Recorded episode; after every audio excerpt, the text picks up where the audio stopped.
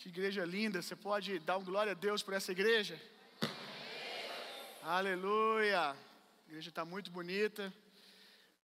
Cada semana mais pessoas sendo encontradas nesse lugar, salvas, reativadas para o seu chamado, para o seu propósito. Glória a Deus. Quantos estão animados a ouvir a palavra de Deus essa noite? Nós vamos continuar hoje a nossa série de mensagens inspirada nas matérias da nossa escola. Para quem não sabe, em setembro começa a nossa escola, a Jesus School, Escola de Jesus. Vai começar dia 1 de setembro, aulas às quintas-feiras. Aqueles que tiverem inscritos para a escola vão passar por uma jornada maravilhosa de um ano sendo ministrado pelo Senhor, por matérias muito poderosas que já abençoaram a vida de centenas de pessoas. A nossa escola, ela existe há muitos anos já, ela existe até antes da nossa igreja, a escola já existia. Por isso nós somos uma igreja que ama muito a palavra. Amém? Porque nós nascemos da pregação da palavra, do ensino da palavra. A nossa escola é uma oportunidade poderosa para você crescer em um ano, dez meses mais ou menos de, de aula, sendo ministrado por mim, pela minha esposa e mais alguns professores. Mas esse ano, especificamente nessa turma, eu e a minha esposa daremos a maioria das matérias com o propósito de, de novo, de novo doutrinarmos essa igreja, de, de novo fundamentarmos essa igreja. Tenho até desafiado a irmãos que já fizeram a escola voltar para sentar de novo.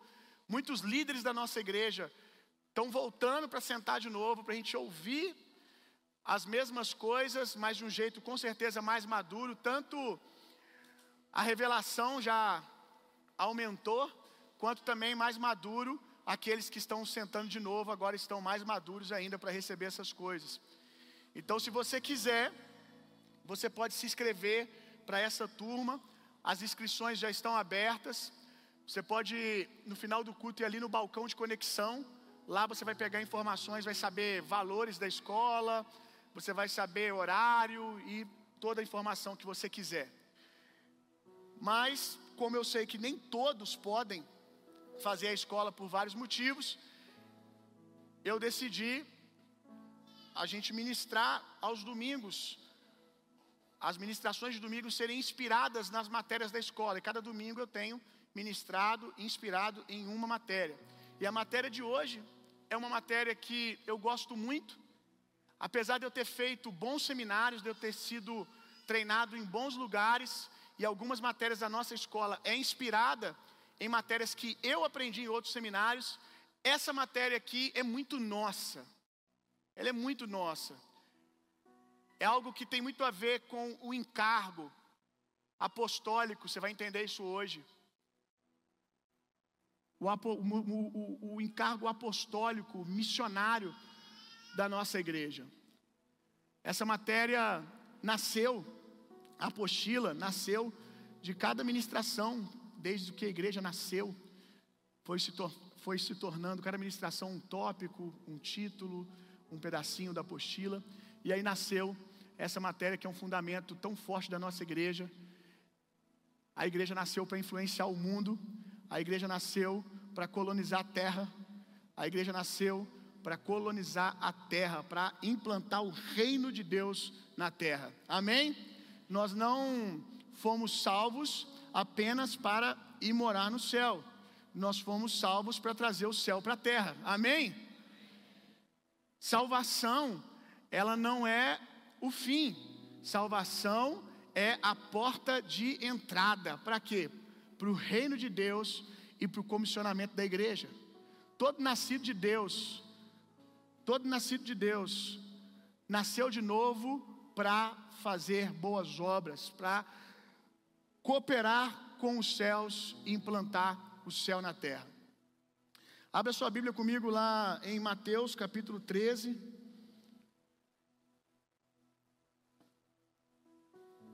Hoje eu vim com um terno diferente, porque essa camisa ficou um terno, irmão. Essa camisa tá valendo um terno, que é a camisa nova da escola.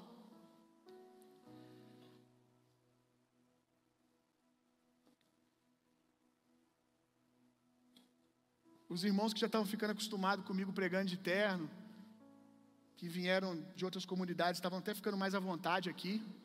Me perdoe, eu volto semana que vem. Vai ficar tudo bem. Mateus capítulo 13, verso 33. Larissa, pega para mim aqui.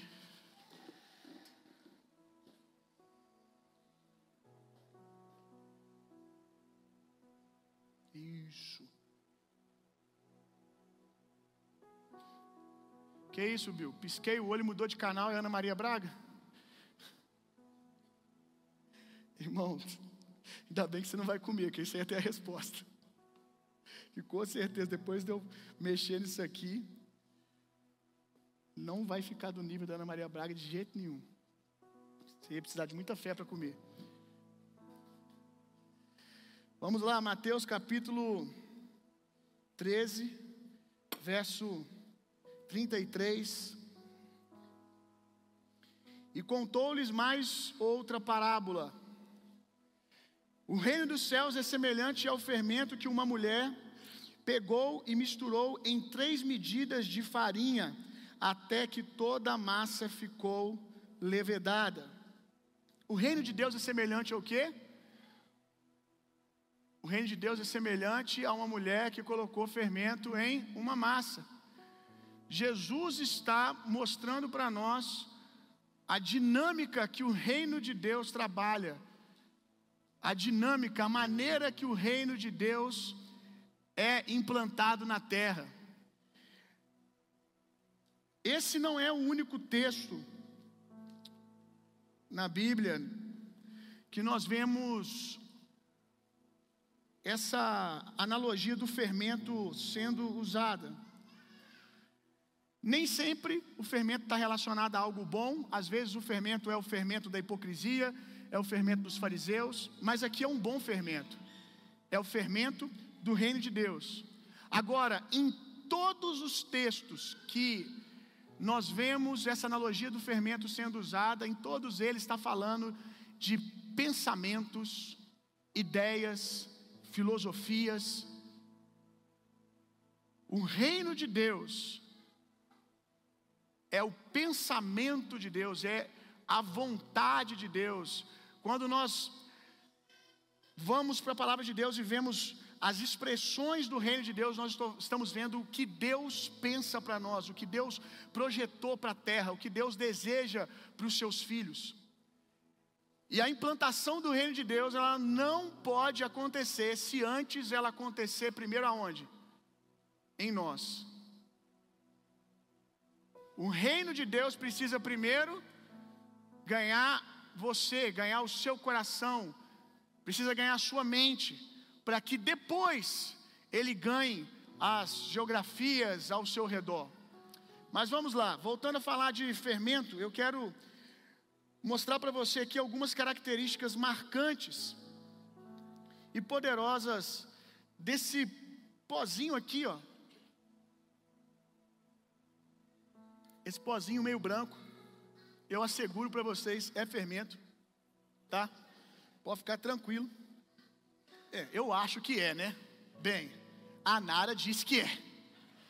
Então eu estou confiando na irmã Nara. Esse pozinho aqui, tão pequenininho, tem um poder muito interessante. Uma vez que ele é colocado na massa, ele transforma a massa por inteiro.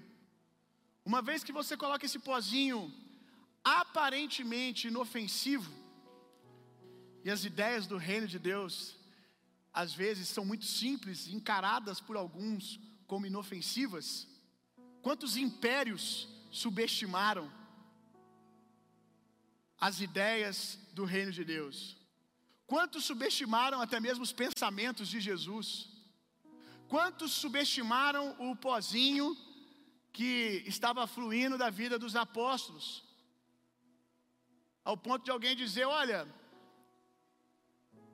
outros já vieram, outros já vieram e começaram revoluções e passou. Vai que essa daí é mais uma dessas revoluções de homens. Mas nós sabemos bem que não era. Por quê?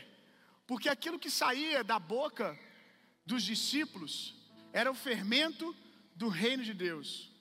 Uma vez que o fermento cai na massa, já era, meu irmão. Transformação tem que acontecer e vai acontecer. Amém?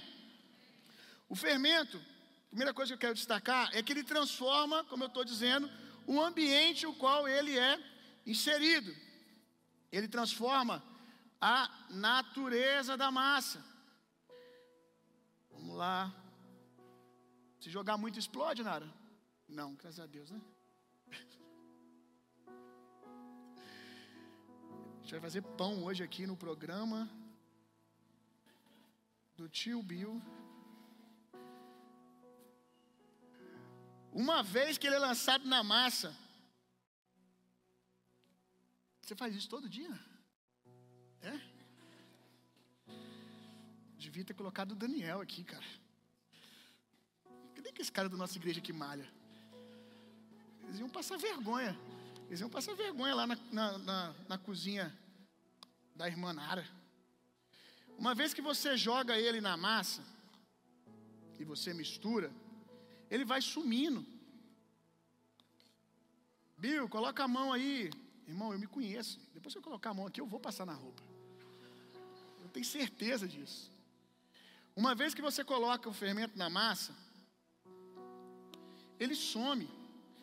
Ele some de tal maneira que a irmã Larissa viu a massa ali e viu também uma toalha e falou assim: Bill, tem que cobrir. Eu falei: Não, não tem que cobrir. Eu não coloquei fermento ainda. Aí ela: Ah, achei que você tinha colocado fermento. Por quê, gente? Porque a massa, depois que o fermento é misturado, no primeiro momento, parece que nada mudou. Parece que tudo continuou a mesma coisa. Mas uma vez que o fermento é colocado sobre a massa, é só uma questão de tempo, de dentro para fora, ele, ele ir transformando a massa. Por isso que a palavra de Deus menciona tanto o poder do processo. Você recebe a palavra de Deus um dia e no outro dia de manhã parece que tudo continua a mesma coisa, que a sua vida não mudou. Mas aí passa uma semana, passa duas semanas, de dentro para fora as coisas começam a mudar. A vida do nascido de novo é assim. No dia que o nascido de novo aceita Jesus, aparentemente, gente, ele continua a mesma pessoa. Se ele for feio, ele vai continuar feio com brilho lustrado, mas a carcaça vai continuar a mesma coisa. Se ele for careca e não for ali uma manifestação, aí é outra manifestação do reino, que é sinais e maravilhas. Se foi só salvação que aconteceu no coração dele, ele vai continuar careca. Então, aparentemente, ele voltou para casa a mesma pessoa. Tanto que o novo convertido passa por aquele processo do desafio de se ver diferente, porque a massa sabe que fermento caiu aqui, gente. A massa sabe, você sabe que dentro de você algo mudou. Fora, até que a massa comece a levedar, até que o fermento comece a transformar a massa, tudo continua a mesma coisa. Aí o novo convertido vive esse, esse desafio de sair da igreja, nascido de novo. Ele sabe que algo poderoso aconteceu dentro dele, mas as pessoas ao redor continuam olhando para ele e agindo e lidando com ele como se ele fosse a mesma pessoa. Aí fica aquela crise: será que não estão vendo que eu mudei, que as coisas foram transformadas. E se ele permanece, o que, que acontece? Os frutos começam a vir. Quando os frutos começam a vir, a massa começa a mudar. A gente vai deixar a massa aqui. Vamos ver se sai um pão para nós comer no final do culto, uma ceia aí para a semana que vem, aleluia. Vamos deixar aqui. A massa começa a mudar. Esse mesmo processo que acontece na vida do nascido de novo, que acontece na vida de cada um de nós que já nasceu de novo e quando recebemos a palavra de Deus, renovação de mente vai acontecendo, a gente vai mudando e os frutos vão vindo. Esse processo, como eu disse, primeiro em nós, mas depois através de nós, ele precisa acontecer ao nosso redor. A palavra de Deus, ela não muda, ou não deveria mudar apenas eu e você, mas ela muda ambientes ao nosso redor. Porque a, ideia, a, a, a palavra de Deus é a ideia de Deus, é o plano de Deus para todas as coisas. Então, quando o reino de Deus chega numa cidade através de uma igreja, cada cantinho dessa cidade precisa começar a ser transformado. Não é apenas sobre pessoas, até porque essas pessoas, ao receberem a palavra de Deus, elas descobrem que elas transformam realidades aonde elas passam, que aonde elas pisam a planta dos seus pés, como diz o salmista, o Senhor dá aquele lugar para elas por herança. O nascido de novo, ele vai descobrir que ele tem autoridade para tomar geografias, para tomar territórios. Então, uma igreja que tem consciência não só de salvação, mas consciência de reino de Deus, ela precisa transformar uma cidade, ela precisa transformar setores, ela precisa transformar realidades. Aqui tem gente que é da área da saúde, gente que é da área da economia, e esse lugar que você está inserido precisa começar a receber o fermento do reino de Deus, saindo da sua boca. Nós fomos chamados para redimir a terra. Nós não vamos, provavelmente, terminar essa obra. Jesus vai voltar, mas eu quero entregar para Ele o melhor possível. A criação, ela aguarda ansiosamente, não pela manifestação do Filho primogênito de Deus. A Bíblia diz que a criação aguarda e geme pela manifestação dos filhos de Deus. Nós redimimos a terra, cada um aqui tem um espaço geográfico que Deus deu para você, que só você anda, que só você pisa, uma faculdade, uma universidade, um cursinho. Todos esses lugares devem ser transformados pela ideia, pelos pensamentos, pelo fermento, pelo poder do reino de Deus. Amém? 2 Coríntios capítulo 10, verso 3 e 5. É impossível, irmão. É impossível nós continuarmos os mesmos depois de recebermos o fermento da palavra, de recebermos o poder da palavra. 2 Coríntios capítulo 10, verso 3 e 5. Olha isso.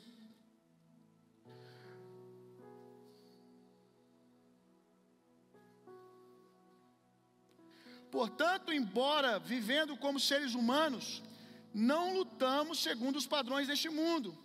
Olha isso aqui, pois as armas, as armas da nossa guerra não são terrenas, mas poderosas em Deus para destruir fortalezas.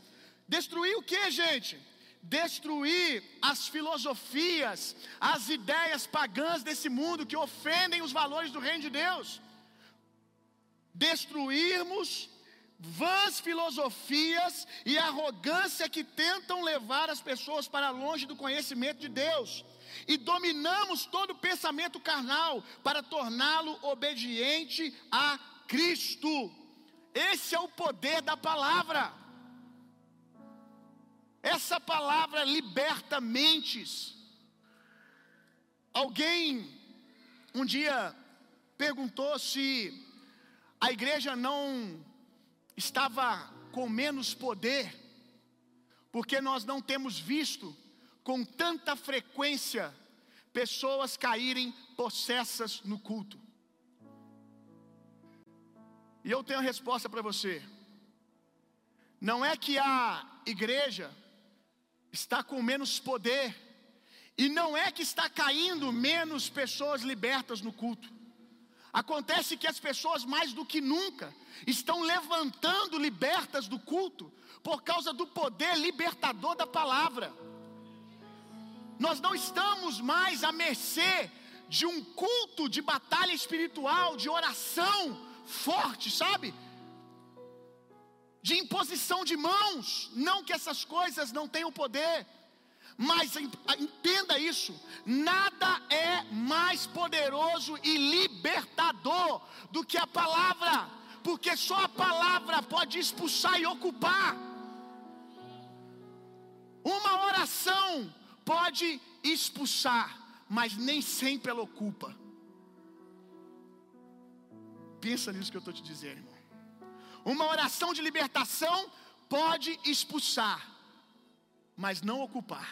Porque se a pessoa ouviu ali a oração, o demônio manifestou, gritou, esperneou, sai em nome de Jesus, saiu, e ela não ouviu a palavra, ela foi embora liberta por hora, mas um terreno baldio para que o diabo volte, como diz a palavra de Deus, com sete ainda piores.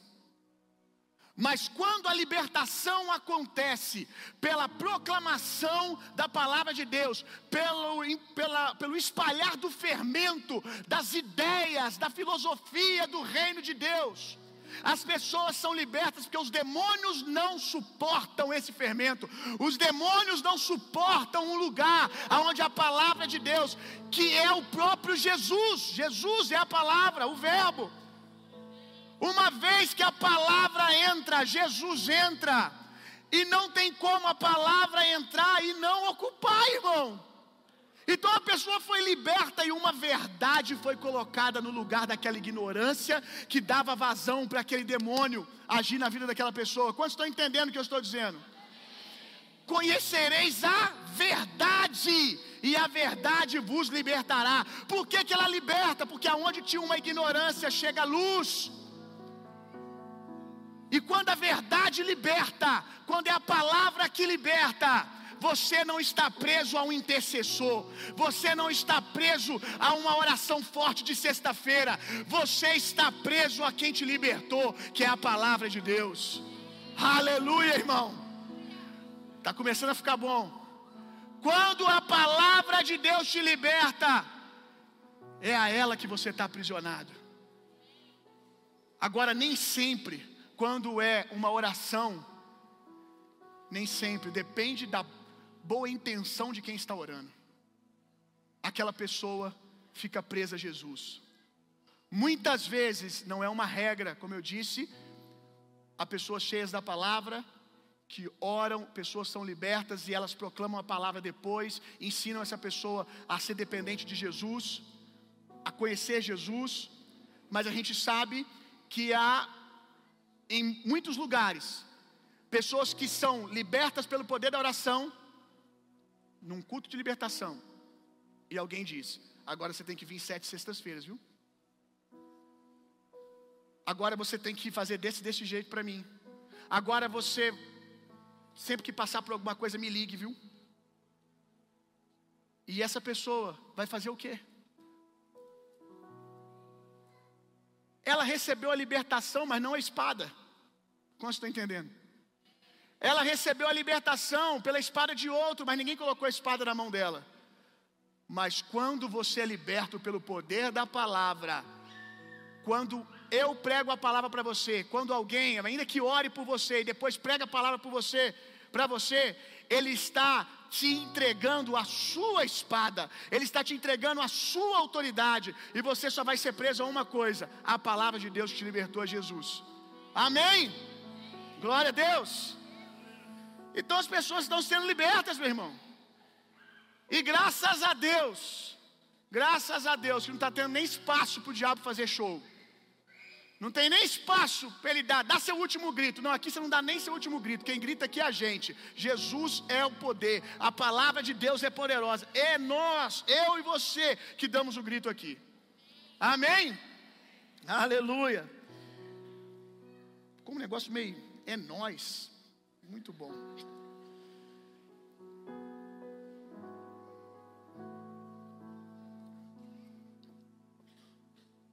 Nós precisamos crer no fermento, irmão.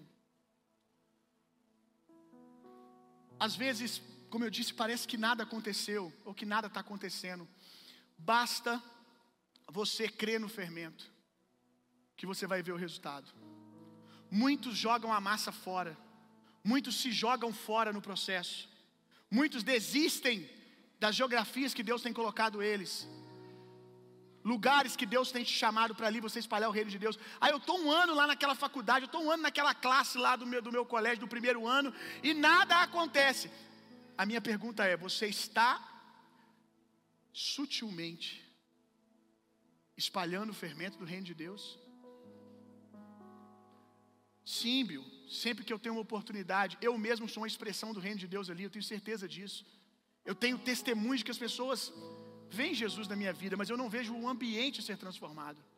Estou prestes prestes a desistir. Olhe menos para você e olhe mais para o fermento, irmão. Confia no método. Confia, confia no método que Deus deu para você e que Ele disse que funciona. Esse negócio de confiar no método. É... Quem aqui já fez dieta, dieta para ganho de, ganho de peso ou perda? Quem, quem ficou fiel à dieta, continua com a mão levantada? Ai, ai. Fazer, todo mundo levantou a mão, né? Garanto que foi numa segunda-feira que você começou. Se você fez uma dieta com um profissional, é muito provável que você sabotou a sua dieta porque você não acreditou, não acreditou no protocolo. Porque o resultado não apareceu nos primeiros 15 dias, ou, que acontece muito, apareceu durante o primeiro mês e depois estagnou. Você acha que estagnou. E aí você ficou empolgado com o que você viu no espelho e começou a olhar para você e confiar no que você estava vendo. Quando o que você estava vendo não estava mais cooperando, você começou a desanimar e largou a dieta. Eu estou um tempo já fazendo dieta. E se alguém soltar piadinha que não está dando para ver, você vai ter problema. Aí eu estou um tempo fazendo dieta, e aí, eu não sei se o meu personal vai estar tá aí hoje, de vez em quando ele vem aqui na igreja. A primeira vez que ele me deu o protocolo, da dieta. Aconteceu isso no primeiro momento, no primeiro um mês, assim, 15 dias, eu vi resultado, eu fiquei empolgadaço. Uau, cara, esse cara é bom mesmo, irmão. Uau, que isso, cara. Passou 15 dias, o negócio começou a estagnar. E eu comecei a falar, pô, não está adiantando. Aí eu lembro que eu mandei uma mensagem para ele. Poxa, cara, tem uma mudançazinha para fazer não aí? Tem uma, mudar a suplementação, vamos mudar o tipo de treino. Eu acho que não está funcionando mais, parece que o corpo acostumou, tal. E aí ele falou comigo assim: Cara, confia no que eu escrevi para você. Faz exatamente o que eu escrevi. E aí eu peguei, coloquei minha viola no saco e falei: Beleza. Lembrei que eu ensino isso para os outros também, né? Falei: Vou ficar parando de dar trabalho para os outros. Vontade de ligar para ele, de mandar mensagem, eu tinha um dia sim, um dia não. Mas falei assim: não, vou permanecer crendo. E comecei a levar a sério. E ele me fez uma pergunta: você está fazendo exatamente como eu falei? Porque se você estiver fazendo exatamente como eu falei, não tem como não estar dando resultado. Das duas, uma: ou você não está fazendo como eu estou falando, ou está dando resultado e você que não está vendo.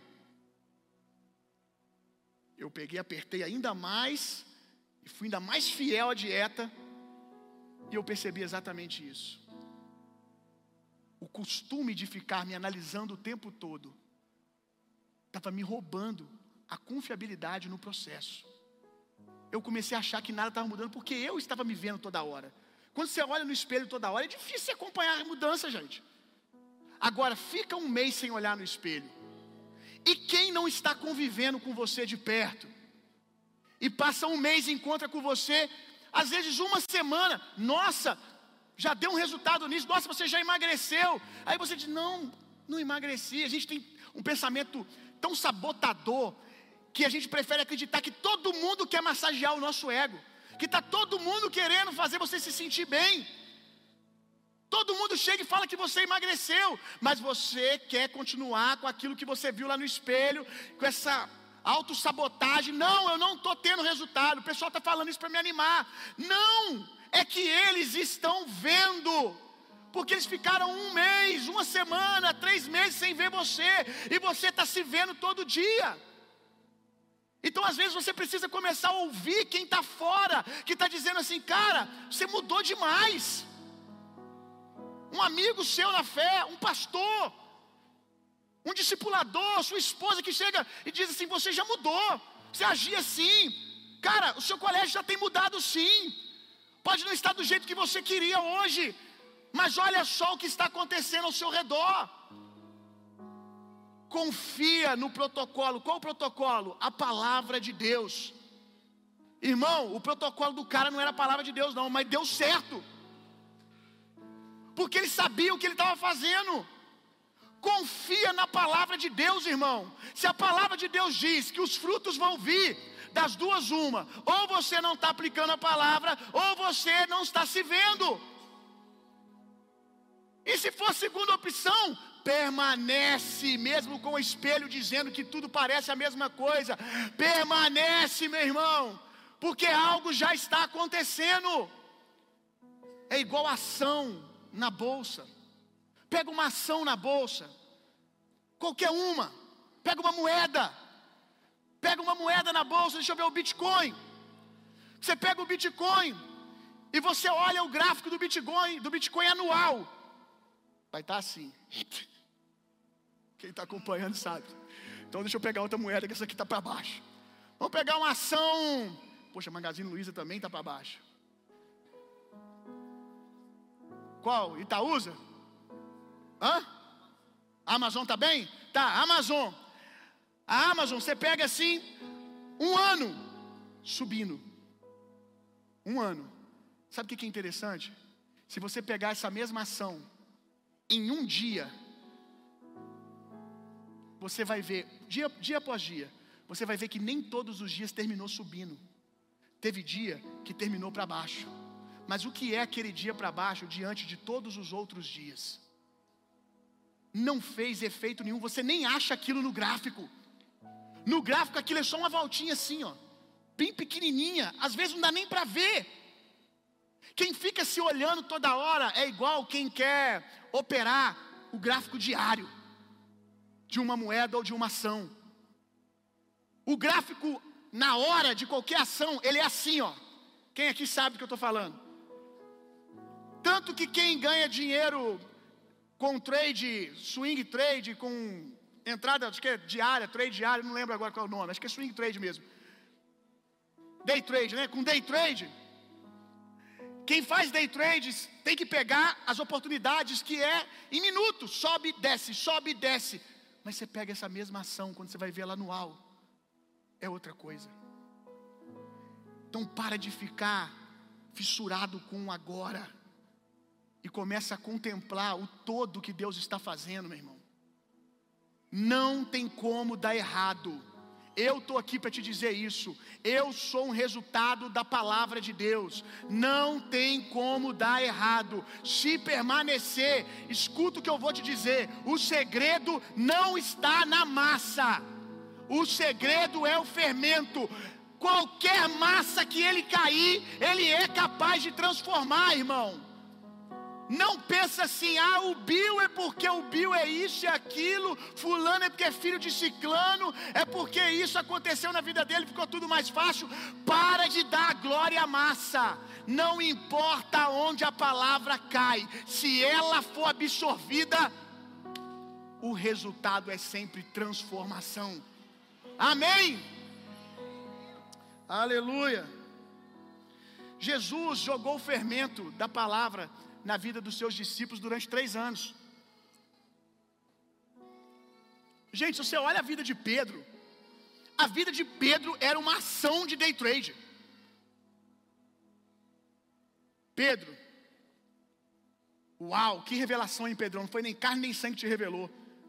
Pedrão cheio do Espírito Santo, ação lá em cima. Minutos depois, para trás de mim, Satanás. Era uma ação assim, ó. Quem olhava para a vida de Pedro naquele momento, instabilidade. Mas quem olha para a vida de Pedro no todo, olha o que o fermento fez, irmão. Qual o segredo de Pedro?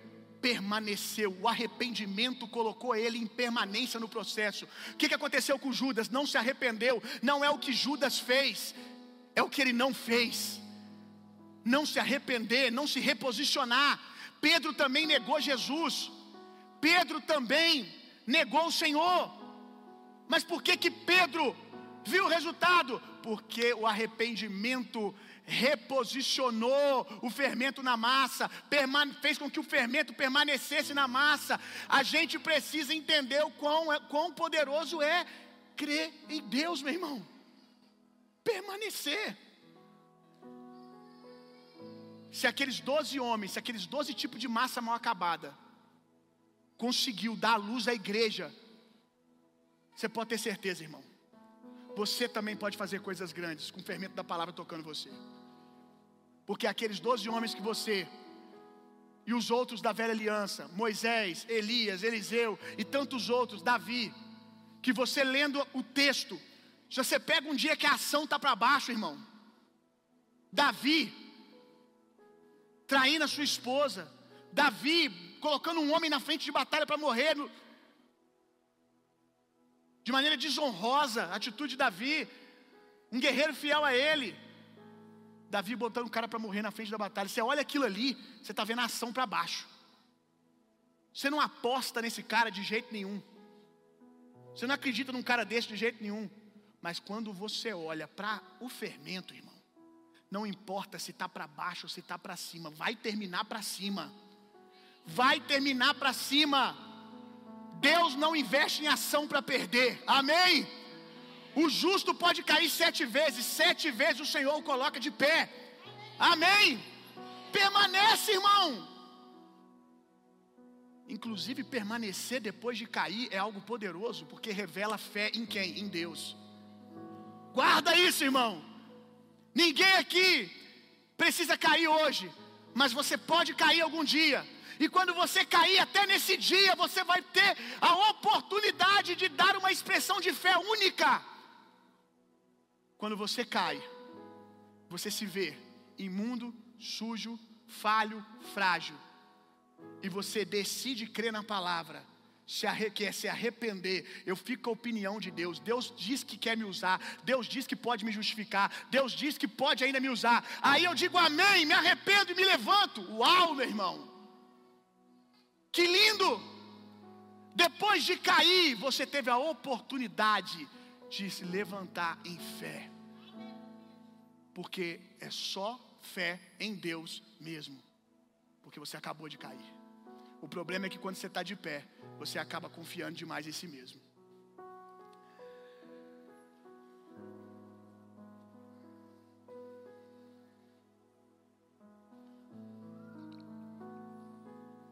Jesus jogou fermento nesses doze homens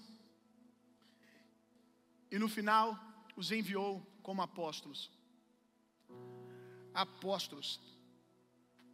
Essa palavra não foi uma palavra inventada por Jesus, não é uma palavra inventada como um termo apenas bíblico. Essa palavra já existia A palavra apóstolo era um cargo no Império Romano. Os apóstolos já existiam antes dos doze apóstolos, só que não eram apóstolos de Jesus, eram apóstolos de Roma. A palavra apóstolo significa enviado a uma para uma missão. Os apóstolos de Roma eram homens que governavam geralmente embarcações, navios, para colonizar regiões aonde conflitos aconteceram e territórios foram tomados. Depois que um território era tomado, Roma iria colonizar aquele lugar. Depois de tomar pela guerra, pela força, Roma enviava os seus apóstolos, líderes de embarcações, de grupos, de pensadores, filósofos, arquitetos. que Roma fazia? Roma pegava grandes pensadores, filósofos, gente inteligente, gente treinada para estabelecer influência, para colonizar, e colocava no barco com esse apóstolo. E enviava para uma região. Esse apóstolo de Roma tinha um objetivo, uma missão. Qual era a missão dele?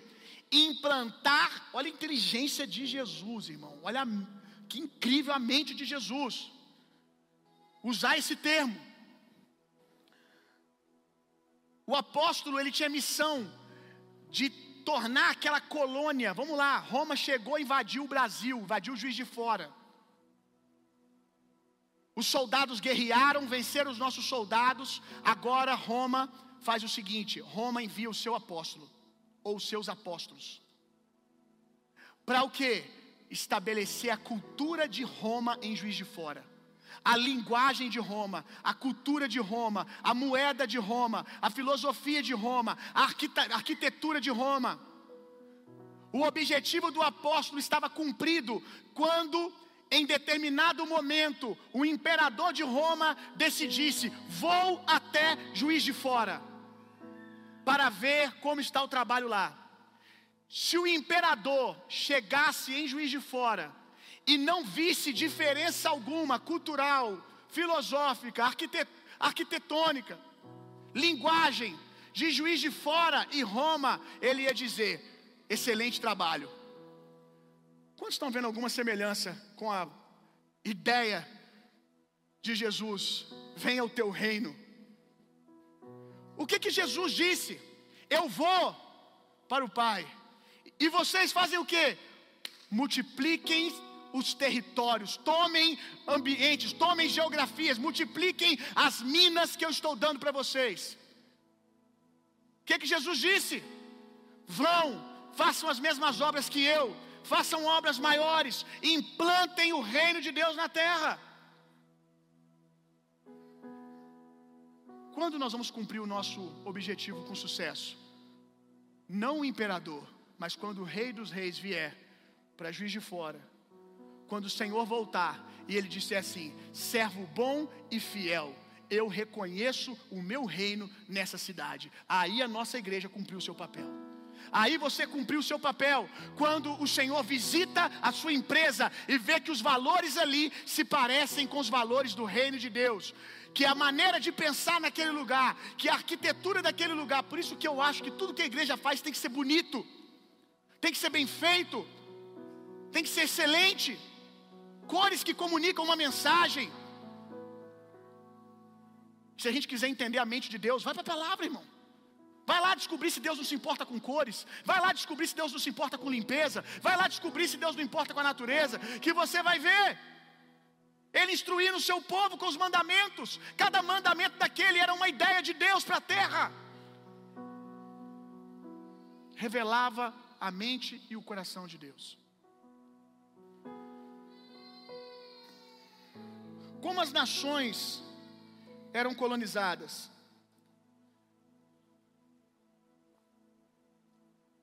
Por Roma ou por outros impérios. O processo era muito semelhante. Primeiro, como eu disse, conflito armado, guerra. Segundo, castrar a identidade. Isso aqui é muito importante. Você vai ver isso quando impérios invadiam Israel. Quando impérios invadiam Israel, Jerusalém, o que, que eles faziam? Eles castravam a identidade do povo que estava naquela cidade. Diferente de Roma, que enviava os seus apóstolos iria dominar. Geralmente, impérios como Síria, Império Babilônico, eles simplesmente deixavam a cidade em ruínas, destruíam tudo, e depois de destruir tudo, toda a honra daquele povo, toda a força daquele povo, deixava ali o povo mendigando, deixava o povo ali no meio dos entulhos, os que sobraram da guerra, o povo comum. Porém, eles levavam com eles, preste atenção nisso aqui, eles levavam com eles homens como Daniel, eles levavam com eles homens como Sadraque, Mesaque e Abidinego, eles levaram com, levavam com eles homens como Neemias. Quem são esses homens? As mentes fortes daquele lugar aqueles que eles percebiam uma inteligência, aqueles que eles percebiam um potencial. Eles arrancavam aquele potencial e levavam com eles aquele jovem a qual eles percebiam: esse cara é bom, esse garoto é diferente, ele nos é útil. Eles levavam o garoto e não deixavam lá. Essa é a mesma estratégia que o diabo tem feito nos dias de hoje. O diabo tem tentado colher o mais cedo possível os prodígios do reino de Deus. Até uns anos atrás a gente viu um esforço muito grande do diabo em ganhar o jovem na universidade. Agora ele já está lá na divisão de base. É um, um esforço absurdo de tomar as nossas crianças, de influenciar as nossas crianças. É triste porque às vezes o diabo reconhece primeiro do que os pais, primeiro do que o povo de Deus, o potencial redimidor que aquela criança carrega. E investe pesado, desde a base. Um pensador marxista, Antônio Gramsci, ele tem uma frase que diz assim: Não tomem os quartéis tomem escolas e universidades, não ataquem blindados, ataquemos ideias. O que, que ele está dizendo? Vamos ganhar as mentes, vamos ganhar o celeiro aonde as mentes são formadas, vamos ganhar a universidade, vamos implantar ali a nossa filosofia, vamos implantar ali as nossas ideias. Vamos roubar, agora eu vou falar de maneira espiritual, o que o diabo diz quando ele faz, faz algo dessa maneira, age dessa maneira. Ele está dizendo: vamos roubar os potenciais que há no meio do povo, vamos roubar aqueles que carregam a identidade, aqueles que podem fazer algo pelo reino. A igreja precisa acordar. Para ontem, nós aqui já estamos acordando em nome de Jesus. Para entender que dizer para as pessoas que todas elas, se quiserem serem úteis para a igreja, tem que virar pastor e evangelista, é matar a influência do reino de Deus lá fora da sociedade. 25% no máximo das pessoas que nascem de novo foram chamadas para posições eclesiásticas, para desenvolver funções dentro dos cinco dons ministeriais ou trabalhar dentro da estrutura da igreja. No máximo 25%. E o que, que a gente faz com as outras 75%? Diz que o que eles fazem é menos espiritual. Tolice. E aqui a gente está cooperando com o diabo para matar as mentes brilhantes, criativas, poderosas que nós teríamos se eles fossem ativados no sacerdócio deles, se eles entendessem que tudo que eles fazem, eles podem fazer para a glória de Deus, que ministério não é trabalhar dentro das quatro paredes da igreja, ministério é trabalhar para Deus, e você pode trabalhar para Deus sendo um médico, sendo um engenheiro, sendo um arquiteto, sendo gerente de uma empresa, sendo um trabalhador de um caixa de supermercado. Você pode fazer isso para a glória de Deus, no mesmo nível que um pastor faz, até mais, meu irmão. Porque quem determina isso é você. Porque a unção do santo, a unção de Jesus não foi derramada sobre pastores, evangelistas, pastores, mestres, apóstolos, foi derramada sobre o corpo, a igreja. Todos vocês têm a unção de Jesus ao favor de vocês. Então, libertar pessoas, desfazer obras do diabo, curar enfermo, não é para quem foi chamado para trabalhar dentro da igreja, não. É para todo nascido de novo. Imagina você curando enfermo na universidade. Imagina você tendo palavra de profecia no seu ambiente de trabalho. Imagina você pregando e as pessoas sendo libertas lá onde o seu pastor não vai. Mas isso só é possível se a gente entender sacerdócio universal. Todos fomos chamados para sermos sacerdotes. Todos fomos chamados para sermos usados por Deus. Todos fomos chamados para ser sacerdotes, ou seja, intermediar encontros entre as pessoas e Deus. Todos fomos chamados para o ministério da reconciliação, conectar o mundo de volta com Deus. Não existe mais unção para pastor evangelista. É que a gente aprendeu assim, a gente desfruta assim. A unção está disponível para todos os santos, para todo nascido de novo. A geografia que eu estou não me permite estar na sua, aonde você está, na sala de aula que você está, no lugar que você trabalha. Só você pode espalhar o fermento do reino de Deus naquele lugar. É a geografia que Deus te deu. Só você pode mudar a arquitetura de juiz de fora, como um arquiteto. Quando você vai fazer algo, você pensa: Uau, esse pedacinho aqui, esse pedacinho da Getúlio Vargas, aonde o ônibus passa, essa pessoa me contratou para poder fazer essa fachada. Esse pedacinho aqui vai ficar incrível. Pio, mas a pessoa que me contratou, ela quer algo simples, que ela tem pouco dinheiro. O dia que você descobriu o que a criatividade pode fazer, meu irmão. Com criatividade você vai apresentar um projeto, o cara fala assim: Uau! Eu tinha que pagar muito mais por isso. Fique tranquilo, ele não pode pagar, mas o próximo que te contratar vai poder. Porque você jogou o nível para cima. Quantos estão entendendo? Você faz aquilo ali para a glória de Deus, todo mundo que passa. Que lugar bonito. Gente, eu glorifico a Deus. Cada lugar bonito que eu estou entrando em Juiz de Fora. Você está vendo? Nos últimos cinco anos para cá, Juiz de Fora está dando um salto, irmão. Bill, eu só estou vendo as ruas sujas, buraco. Cada um, meu irmão, só consegue ver para onde o rosto está direcionado. Se você consegue, se você está acostumado a olhar só para problemas, é só isso que você vai ver. Isso aí também eu consigo ver. Agora, você precisa erguer a sua cabeça, meu irmão. Você precisa também olhar o que Deus está fazendo. Esses dias eu estava comentando com os empresários como o juiz de fora está crescendo. A obra do moinho. Quem já foi lá no moinho? Lá dentro. Uau, irmão! Nível São Paulo aquilo ali, cara. Coisa chique, cara.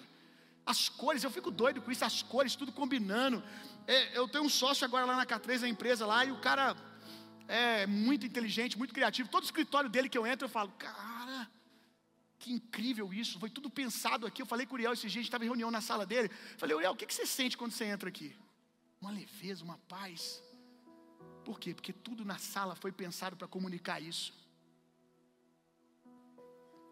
Cafeterias, eu nem gosto de café, gente, mas gosto de ir nas cafeterias.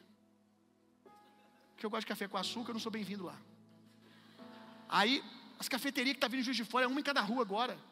Para mim, meu irmão, para mim, isso é resposta da nossa oração, não pelas cafeterias, é que eu entro nelas e vejo que alguém está dando de ombro. Ai, juiz de fora não comporta isso. Ai, juiz de fora não comporta coisa bem feita. O juiz de fora não comporta essas coisas criativas. Alguém, e na maioria das vezes não é crente, deu de ombro para isso e falou: Mas eu vou dar o que eu tenho. Eu vou fazer do jeito que eu quero desfrutar. E vai lá e faz um negócio lindo, meu irmão. É isso. Percebe que só um empreendedor, só um homem de negócio bem posicionado pode dar isso à cidade. Quem está na área da saúde, quem está em outras áreas.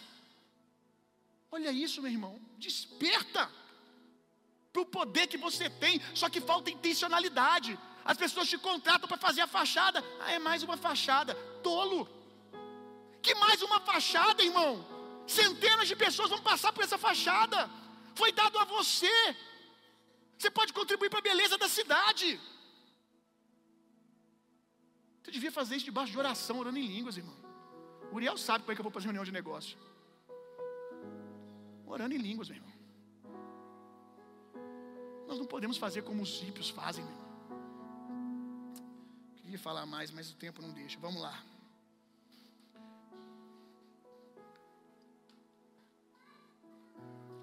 E por fim, primeiro, conflito direto e armado, depois, castrar a identidade e depois, no caso de Roma e outras nações não aplicavam isso, enviar os seus apóstolos. Eu escrevi algo aqui: os nossos pais guerrearam com batalhas espirituais. Glória a Deus pela vida dos nossos pais. Glória a Deus, irmão. Nossos pais ir para a praça, jogar óleo ungido, aquelas campanhas de oração, consagrando os lugares da cidade, né? Quem aqui tem mais tempo de crente sabe disso. Helicóptero jogando óleo ungido. Eita glória. É, irmão, sabia disso não? Os pais da gente faziam isso. Desse jeito. Jogava óleo ungido, levantava bandeira nos cantos da cidade, tomava território, mapeava a cidade. As entradas de juiz de fora, a gente orando em cada ponta. Aleluia, glória a Deus. Nossos pais, não que a gente não vá fazer isso mais, mas os nossos pais se dedicaram a isso. Nossos pais guerrearam com as batalhas espirituais. E nós, por causa do excelente trabalho deles, começamos a tomar territórios. Porém, a gente não pode parar aqui. Nós precisamos sim tomar território. Começamos a tomar territórios, mas agora é preciso ocupar. A gente tem que tomar e dizer: a, a universidade é de Jesus, a economia é de Jesus. E agora a gente tem que enviar os nossos apóstolos. Agora a gente tem que ir para lá e ocupar esses lugares. Parar de querer trabalhar só em loja de crente. Parar de falar, Jesus, meu sonho. Eu sempre quando eu prego essa palavra eu falo isso. Os crentes que oram, nem sei se existe ainda, existe né, a livraria Nova Sião. Tem que ser tombado o patrimônio histórico dos crentes, juiz de fora, gente. Aleluia. Glória a Deus. Glória a Deus. A livraria Nova Sião está lá, firme e forte. Gente, deve ser um lugar, não que tem problema quem trabalha lá, se Deus colocou lá, tem um motivo. Não para ali, tem a loja da frente, tem o shopping, tem a galeria. Amém.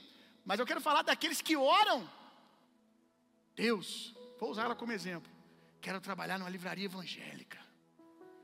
Ah, Deus. Quero trabalhar num, num, numa empresa que a mesa de trabalho todo mundo seja crente. Que oração covarde, irmão. Que oração covarde. Está na hora da gente ocupar. Deus, eu quero trabalhar num lugar onde a Sua glória possa ser vista. Onde eu seja útil mais do que fazer o meu trabalho natural, mas eu seja útil espiritualmente. Para abençoar e transformar pessoas naquele lugar. Daniel capítulo 2, verso 31.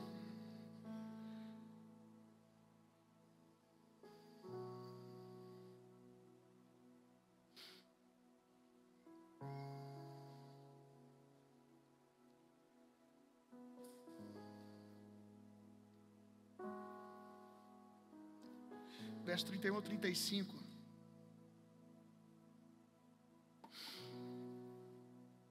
Olha a visão que Daniel teve. Na verdade, a visão que o rei teve, o Daniel está interpretando. Ó oh, rei, eis que tu olhaste e viste diante de ti uma grande estátua. E em tua visão, essa estátua era enorme e impressionante. Estava em pé diante de ti e tinha uma aparência terrível. A cabeça da estátua era feita de ouro puro. O peito e o braço eram de prata. O ventre e os quadris eram de bronze as pernas eram de ferro e os pés eram em parte de ferro e em parte de barro. Enquanto estavas contemplando toda a estátua, uma pedra, preste atenção a partir daqui. Uma pedra soltou-se. Nossa, eu amo a palavra de Deus, irmão. Sem auxílio de mãos, aleluia, glória a Deus. Sem auxílio de mãos, é a obra sobrenatural, é uma obra divina atingiu a estátua nos pés de ferro e de barro e os destroçou. Então o ferro, o barro, o bronze, a prata e o ouro vieram abaixo, despedaçados, viraram pó, como o pó que se vê na areia, quando no verão se bate o trigo no terreno para separá-lo da palha, e o vento carregou todos os destroços sem deixar vestígio, sumiu aquela estátua, ou os restos dela. Entretanto, olha isso aqui: a pedra que atingiu a estátua tornou-se uma montanha que encheu toda a terra. Os teólogos acreditam, e há muitos motivos para isso, que cada uma dessa parte narrada da estátua era um império, um povo pagão. Cada um é um império. E um desses impérios aqui simboliza o império romano. E aqui diz que uma pedra cortada sem auxílio de mãos veio e destruiu os impérios que se levantavam, que se levantaram na terra de forma poderosa, tentando conquistar a terra que não pode ser conquistada por ninguém, porque ela pertence a Jesus, irmão. Todos que tentaram se frustraram. Porque uma pedra cortada sem auxílio de mãos veio e destruiu cada um desses impérios. Quem é essa pedra, meu irmão? Essa pedra é o Evangelho, essa pedra é Cristo. E essa pedra não só destruiu os impérios e os grandes impérios, os mais fortes do mundo, ficaram para trás. E essa pedra deu à luz a uma grande montanha. Que montanha é essa? A igreja, meu irmão.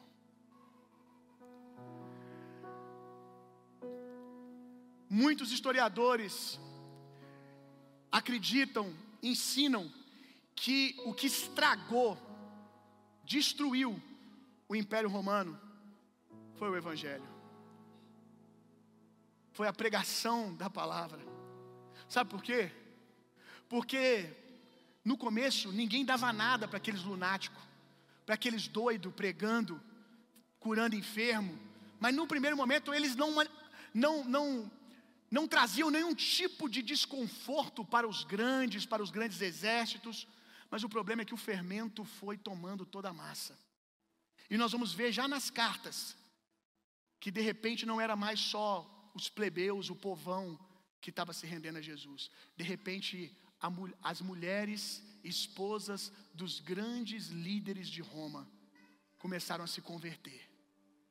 As esposas começaram a se converter o carcereiro começou a se converter, um tal de Saulo de Tarso, aí começou a se converter as autoridades, e aí o que, que acontece? Os soldados que antes matavam sem dó e sem medo, agora dizem que não faz mais sentido fazer as coisas desse jeito. Aqueles que diziam César é Quírios, César é o Senhor, agora não dizem mais que César é o Senhor. Eles dizem: César é uma autoridade e merece as nossas orações, o nosso respeito, o nosso sacerdócio, mas Quírios é Jesus. E aí você vê o império inteiro começar a ruir por causa do fermento do reino de Deus que foi espalhado. Um a um, dominó por dominó, foi sendo tombado foi colocado aos pés de Jesus. Tem uma frase de Alexandre o Grande. Eu não temeria um grupo de leões conduzido por ovelhas, mas eu sempre temerei um rebanho de ovelhas conduzidos por um leão. Eu não temeria um grupo de leões conduzidos por ovelhas, mas eu sempre temerei um rebanho de ovelhas conduzidos por um leão. Isaías capítulo 2, último texto que a gente vai ler.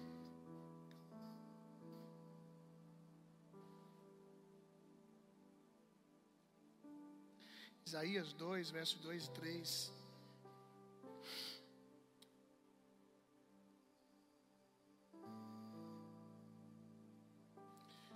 E é engraçado que os historiadores também dizem que o Império Romano tinha tudo para dominar o mundo. A maneira inteligente que eles funcionavam tinha tudo para poder realmente conseguir o objetivo de ser o maior império da terra que conquistaria o mundo inteiro. Só não contavam com o Evangelho, né, gente? Só não contavam com o fermento. Só não contavam com os homens que diziam assim: Olha, você pode me aprisionar, Você pode me chicotear, mas jamais você vai poder conter a palavra que sai da minha boca. Ninguém contava com os homens que diziam assim: cabe mais a nós obedecer a Deus do que aos homens. Quando o filósofo Gamaliel disse: Deixa eles, gente. A igreja primitiva, né? Fluindo ali nos primeiros anos. E o pessoal pensando: Como que a gente vai destruir esse povo? Aí Gamaliel disse: Olha, já vieram outros, como eu disse lá no início. Já vieram outros. Outros movimentos revolucionários. Mas tudo passou. Deixa que eles preguem. Se não for de Deus, e provavelmente era isso que ele acreditava, vai passar. Se for de Deus, ninguém pode contra isso. E de fato ninguém pôde, meu irmão. Terrível dia para eles foi o dia que eles deixaram eles pregarem. Terrível dia foi o dia que deixou esses, deixaram esses homens abrir a boca e espalhar fermento. Isaías 2:2 Nos últimos dias o monte do templo, nos últimos dias o monte do templo do Senhor será estabelecido como principal, será elevado acima das colinas, e todas as nações correrão para ele.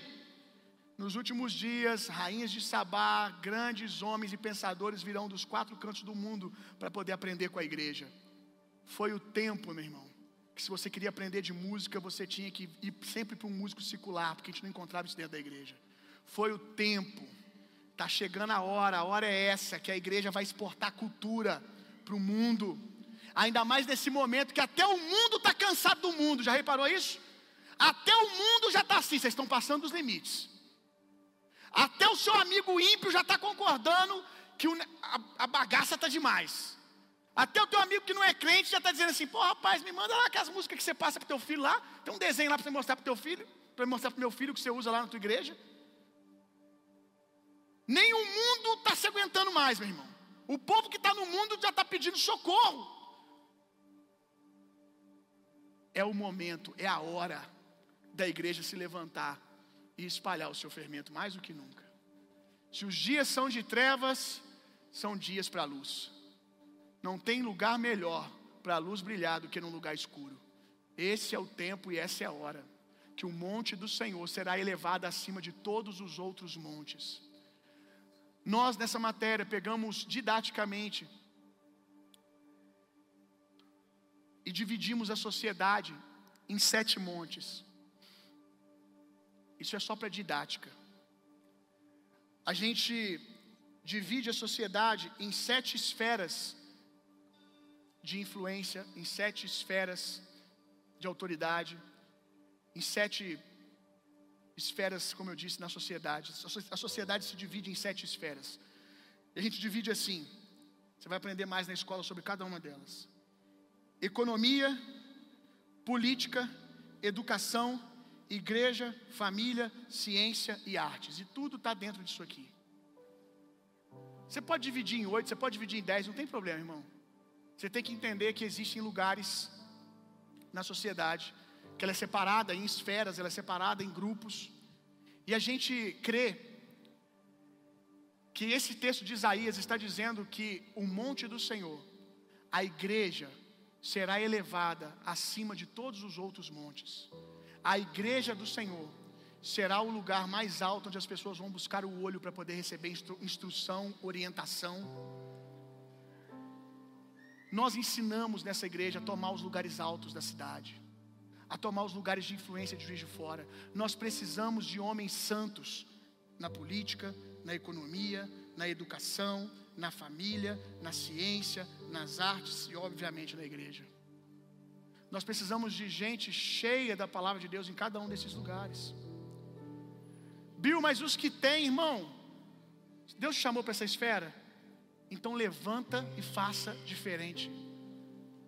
Não é porque alguém chegou, foi na frente fez caca no caminho inteiro, que a palavra de Deus deixou de ser poder e deixou de ser possível nós manifestarmos o reino de Deus. Não é porque alguém foi e fez meia boca que nós vamos deixar de crer.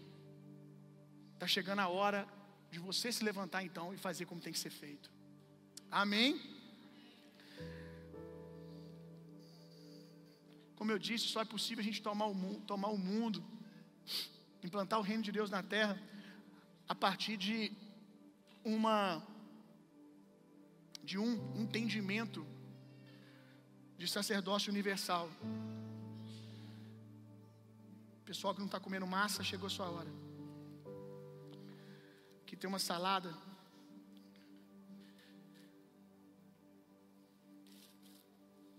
Bonita essa salada, hein? E aqui tem um saleiro. Irmão, como que faz para temperar essa salada aqui? Tem que fazer o que com saleiro?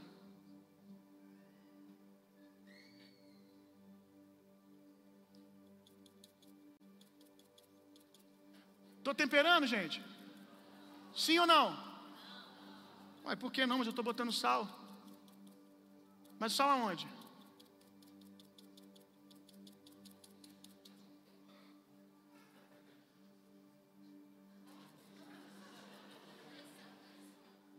Uai, gente. Começa a dar problema, né? Se comer isso aqui dá problema? Mas isso aqui não é temperar, não? Então por que, que a igreja faz exatamente isso? Por que, que a igreja pega e se derrama só num lugar? Por que, que a igreja só quer salgar um lugar só e quer temperar o mundo? Sabe por que, que o mundo vomita a igreja? Porque a igreja quer fazer só isso aqui. Ó. Sal demais não é saudável, irmão. Sal só funciona se você espalhar ele no lugar certo. Se você temperar a comida toda. A verdade é que a igreja não faz isso aqui não. A igreja faz pior. A igreja pega e junta todo mundo assim, ó. Gente, você nasceu de novo. Você tem um chamado para ser pastor. O outro nasceu de novo. Você também nasceu para ser pastor. Você também nasceu para ser pastor. Ah, pastor. Diácono. Evangelista, irmão, você fala muito bem. Profeta. Pastor, outro pastor, aleluia. Já viu que na igreja todo mundo que ora bem por aí é pastor? Você ora bem, você, você deu uma palavra, você sabe falar a palavra de Deus. Pastor, irmão. E a igreja faz isso aqui, ó. A igreja não vai transformar Juiz de Fora enquanto ela for isso aqui, um ajuntamento de sal no mesmo lugar. Que a gente não precise passar o que a igreja em Jerusalém passou. Sabe o que, que fez a igreja de Jerusalém se espalhar e tomar o mundo? Perseguição. Todo mundo queria ficar assim, ó. No mesmo lugar. Mas chegou a hora, meu irmão, a gente pegar aqui e falar assim: não, você não é pastor, não, cara. Você é arquiteto. Você é enfermeiro cheio do Espírito Santo. Você, hum, você é empreendedor, loja de roupa, fica aqui. Você, você vai trabalhar no caixa do supermercado ali, tá cheio de gente endemoniada lá. Você, ah, esse aqui você vai lá para a prefeitura, ora por esse, irmão. É uma esfera que precisa muito política. A igreja está cansada, irmão, da gente enviar pessoas para lá e elas se corromperem.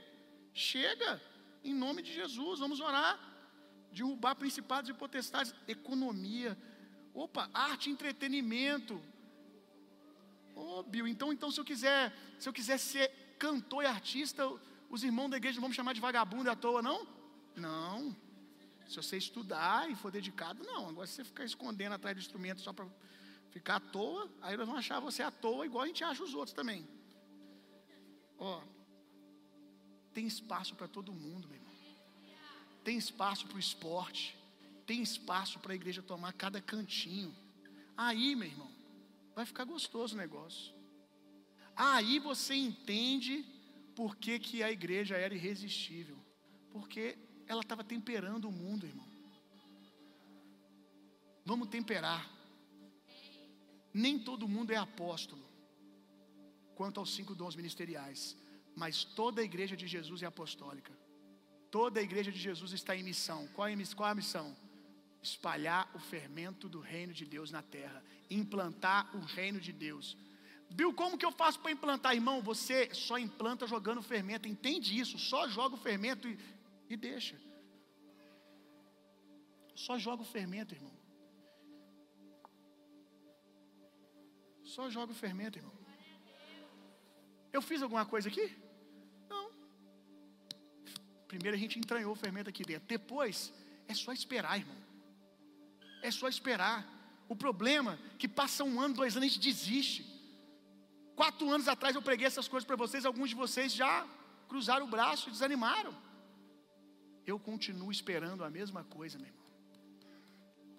Nós vamos transformar essa cidade para a glória de Deus, irmão. Nós vamos cumprir o nosso legado nisso. Tem outras boas igrejas fazendo isso, mas nós vamos cumprir o que nos cabe.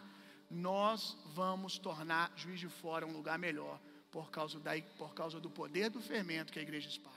Porque tem uma coisa que é muito importante para a massa crescer, que é o que a gente estava fazendo no começo e eu parei. Eu não sei se alguém mexeu mais nela, se aquilo que eu fiz foi suficiente, mas alguém tem que amassar a massa.